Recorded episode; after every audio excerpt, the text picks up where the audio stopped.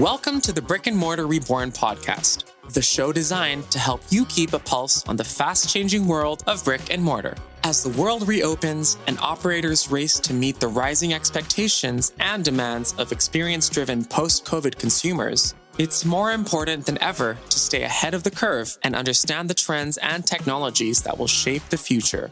In each episode, we'll interview successful operators, subject matter experts, and leading thought leaders who will share their insight to help you prepare yourself and your organization for what lies ahead. Here's your host, Bobby Marhamat, CEO of Radiant.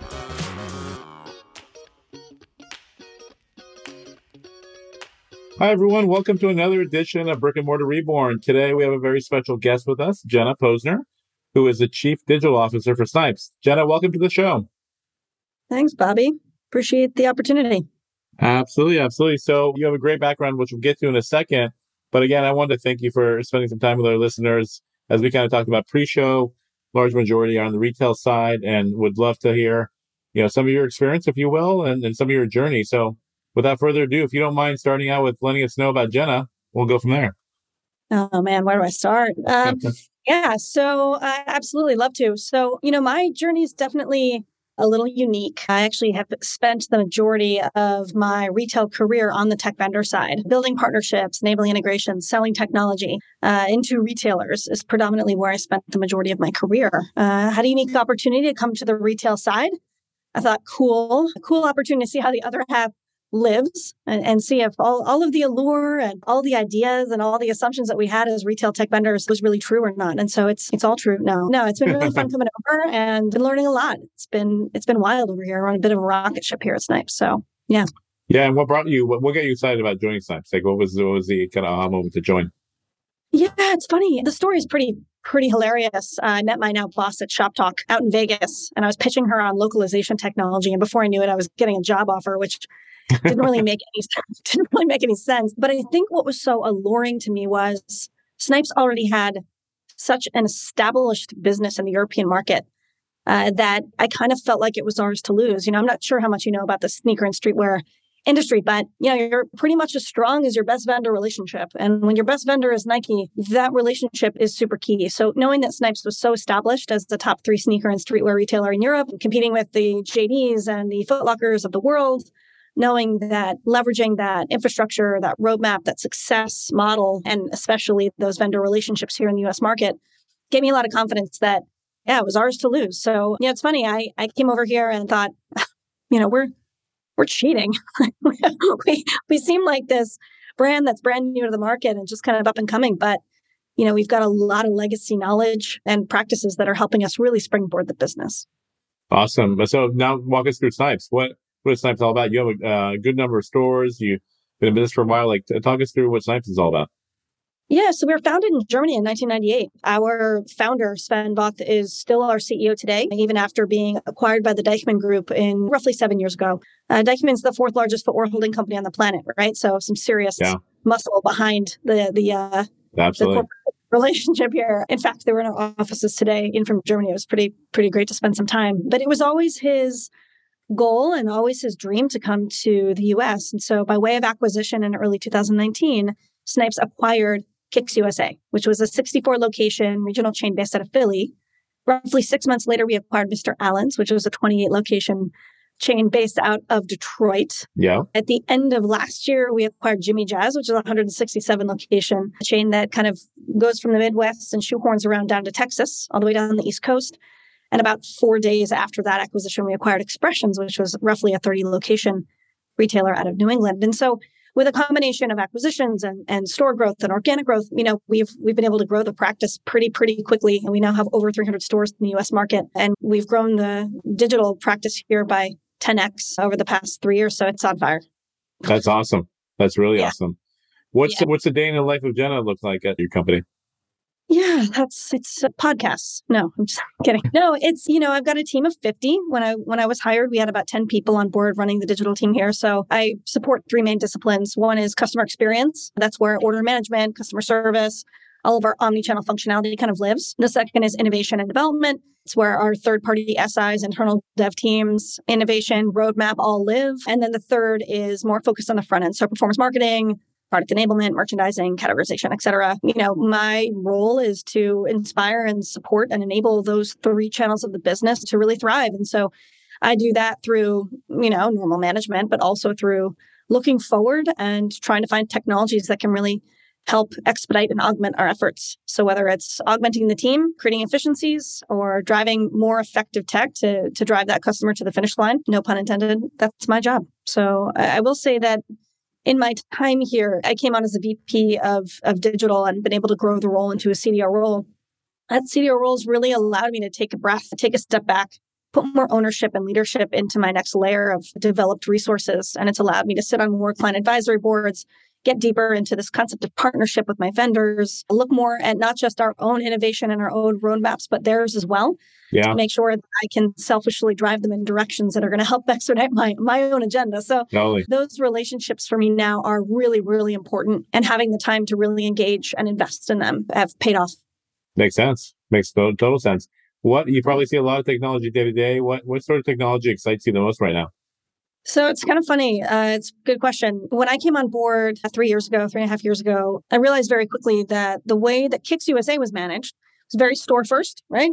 Typical retail agenda, right? Like very store first. Yep. Oh, we got to have this e-commerce thing. And so what was happening from a practice perspective was a product was being purchased for stores and a percentage of that product was being allocated to e-commerce for sale. And I saw a huge opportunity to flip that on its head and create some more autonomy for digital by leveraging dropship technology to give us a low risk, no risk way of engaging with new vendors, taking risks, testing new markets where our stores might not be. And it took a while to sell it in. You know, selling in technology that hits so many different cross-departmental dependencies is often very difficult. And so I was actually able to win on that one through the lens of acquisition. I'll explain. So I went to leadership and said, hey, listen, we just acquired Jimmy Jazz, which is actually a larger organization than ours, and we're swallowing this turkey right now. How are we going to do this? And how are we going to do it quickly? I saw a way to circumvent the need to go through a really heavy order management migration by putting dropship in between us and the newly acquired business. And so I did that, and that's allowed us to really offer parity as it relates to a product assortment to those Jimmy Jazz customers to give them confidence that if and when they come over, and if and when that Jimmy Jazz site will be no longer, we will still have access to the same product, the same assortments, and be able to service those consumers as effectively as Jimmy Jazz had throughout its entirety of its existence. And so that was a really big win for us. And so we've done that. It's cranking, working with Fabric on that, Fabric Marketplace. And I know it's like a new old thing for us. Dropship isn't new, like EDI integrations are not new. But I thought that using it as a mechanism for migration, I thought that was pretty innovative. And now we've got this, you know, beautiful piece of technology that's implemented that we can use to hit the ground running and get after some of those more kind of niche brands that maybe aren't quite ready to support the velocity that a store footprint buy might require, and allow us to help take them to market and earn the right to get into our store footprint. So that's something that we're really excited about, and something that a comp I don't have to meet next year, right? It's all incremental next year. So I'm really bullish on it. I think it's going to be effective and drive a lot of incremental value. That's awesome.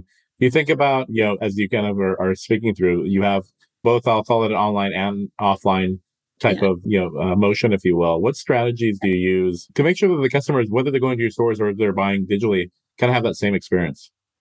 Yeah, you know, it's coming from the retail tech side, you know, pitching omnichannel and pitching technologies that help kind of stitch together those environments. I mean, that's just been out there for a decade, right? We've been telling this story, this need. We've identified this for so long. The challenge is that the legacy systems that have been inhibiting us from really connecting the dots haven't gone away, right? They're hard to rip out. And so it's not like it got any easier to connect those systems. We've done a really good job here. Roughly 50% of our e-commerce orders are fulfilled by store. So not only do I have a DC with allocated inventory, but I've got 300 fulfillment sites that I can tap into and really benefit from when certain things catch fire or Google creates a trend that we can then benefit from. So that's been really helpful. So from a fulfillment perspective and an inventory visibility perspective, we're really strong there. This past year, we've implemented BOPIS, and not the fake BOPIS that most people implement. Buy online, ship to store, wait 3 days, and then go pick it up, right? Yeah. This is actually securing the inventory that's in the desired pickup location the moment it's purchased. And that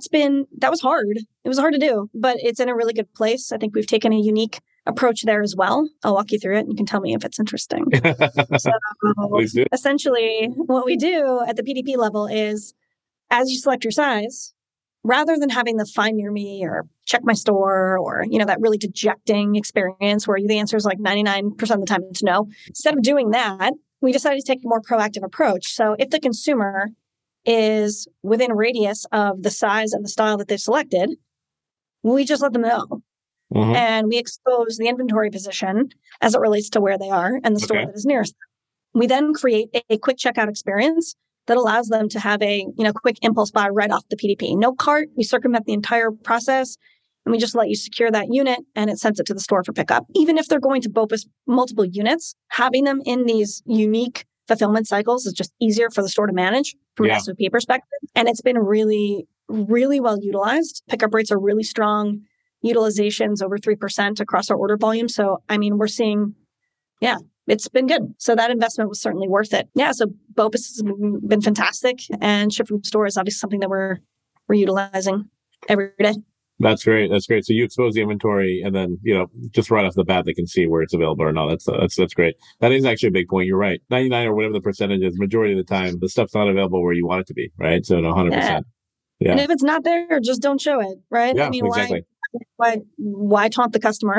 Exactly. Why create a bad experience? So small nuance, but I think it was a good tweak. No, it makes a big difference. Yeah, as you're talking through it, I think that's great.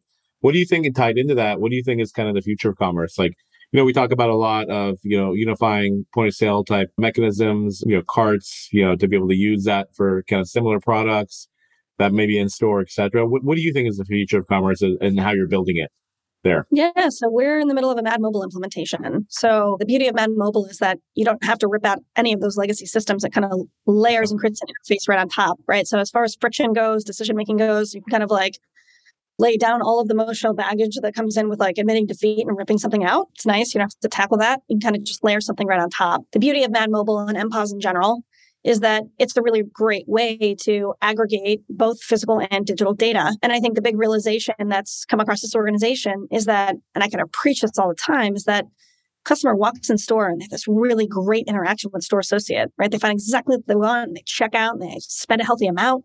They walk out that door. You're not talking to them until they come back in. Yeah. And so it's a huge missed opportunity to not find a way to capture information and data and set the expectation that that store associate or that store or that region is going to be engaging and communicating with that customer. And so what Mad Mobile allows us to do is create an environment that not only encourages them to identify themselves, but if they have a digital footprint with us, right, a digital fingerprint with us, then we can pull that context into the store experience as well. So we can look at their existing cart. We can see their favorites. We can look at past purchases.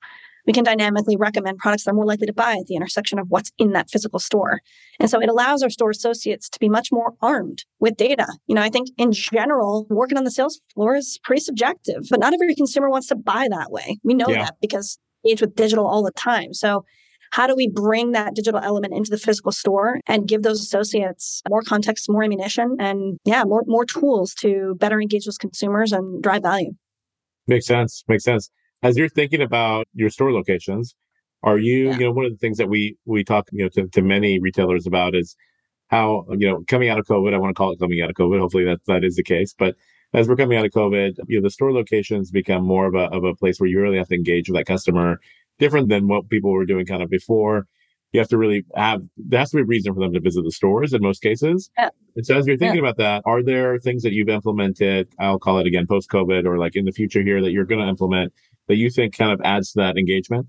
Absolutely. There is a huge arm of our marketing department born through this time, right? Throughout this past 2-year window that has really been leaning into this concept of supporting and empowering and celebrating our community. And our community isn't our customers. Our community is our customers and the neighborhoods in which we serve. Yep. You know, the reality is that we're in uber, hyper urban areas. We are on the street. We're not really in malls that much, right? We're literally on the street. And not only are our consumers from the neighborhoods that our stores are in, but so is our store staff, right? And so we've created opportunities to really engage with and connect with and give back to those communities. We have a plan by the end of this year to have it's an initiative called Crack the Code, which is where we actually create community computer centers in all of our major markets, fully stocked with snacks and computers and, you know, Wi-Fi, giving access to community members that really need support that don't have that today. We give away thousands of turkeys on Thanksgiving. We, you know, are trying to end hunger in the US. You know, it's been unbelievable to watch this company pivot towards a more philanthropic angle that's dedicated to engaging with its communities and its and the culture that they represent. Yeah, it's been a shift that we've seen over the last 2 years that has been pretty influential and has actually been trickling into our European strategies. That's awesome. That's awesome. That's great to hear. Yeah, I think definitely kind of connecting with the community, connecting with the customers, connecting with people in that local community. And I think that's changed over the, you know, timeframes of COVID. I think you said, you know, majority of your stores are not in malls. And I think people have actually centered around more the strip malls and outside type venues to go and be deliberate about, you know, their shopping experiences. So that's great to hear. Yeah. And it's everything from revitalizing basketball courts and implementing community gardens and it's a lot. It's been really, really impressive, the amount of output and support and impact that they've been able to bring to the community. That is awesome to hear. That's awesome to hear. Yeah. Jenna, that was a wealth of information. You were very concise, which I love. Before we let you go, though, you know, what are the three big pieces of advice that you give to retailers as they're trying to grow their, you know, we have a lot of people call in and say, hey, I have 10 stores. I want to grow to 20. I have 30 stores. I want to grow to 50. What is some advice that you give from a perspective of where you focus really on technology, digital experiences, et cetera, to be able to make them really prepare for next year and beyond? The one that comes to mind immediately is, you know, just be willing to fail. I mean, you're going to learn the most you possibly can by testing and failing and pivoting. You know, we have something called the CARTA, and it's essentially, you know, missions that we stand by here. It's things like get shit done. It's being authentic AF. It's keeping your ear to the street, right? One of our sayings is fail fast, learn faster. And it's something that we do really well here. The second thing I'd say is, it doesn't always have to be you, right? Empower your teams, enable your teams, let them loose, set them free. Yeah. As long as there's trust and a feedback loop, it really allows you to move fast. And the third and final piece that I'll say is executives these days are not spending enough time investing in their relationships with their technology vendors. And I experienced this firsthand on the tech side, where you sign a contract, you get their implementation, and the retailers have, you know, wiped their hands and they're on to the next one. It's a huge missed opportunity. And finding a way to partner with vendors in a way that will help educate the market, help you have more leverage to negotiate your contract, have more accountability when they don't deliver what it is that they promised, and have the ability to influence their product roadmap to serve your needs. Executives need to take an ownership over building and fostering and supporting those relationships long-term. I think it's time, and it's something that I'm very dedicated to. That's awesome. Jenna, thanks again for your time today. That was a wealth of information. We appreciate you taking some time with our listeners. Sure thing. Thanks for having me. Absolutely. Have a great rest of your day. And we hope to connect soon in person one day. I would love that. Awesome. Have a great rest of your day.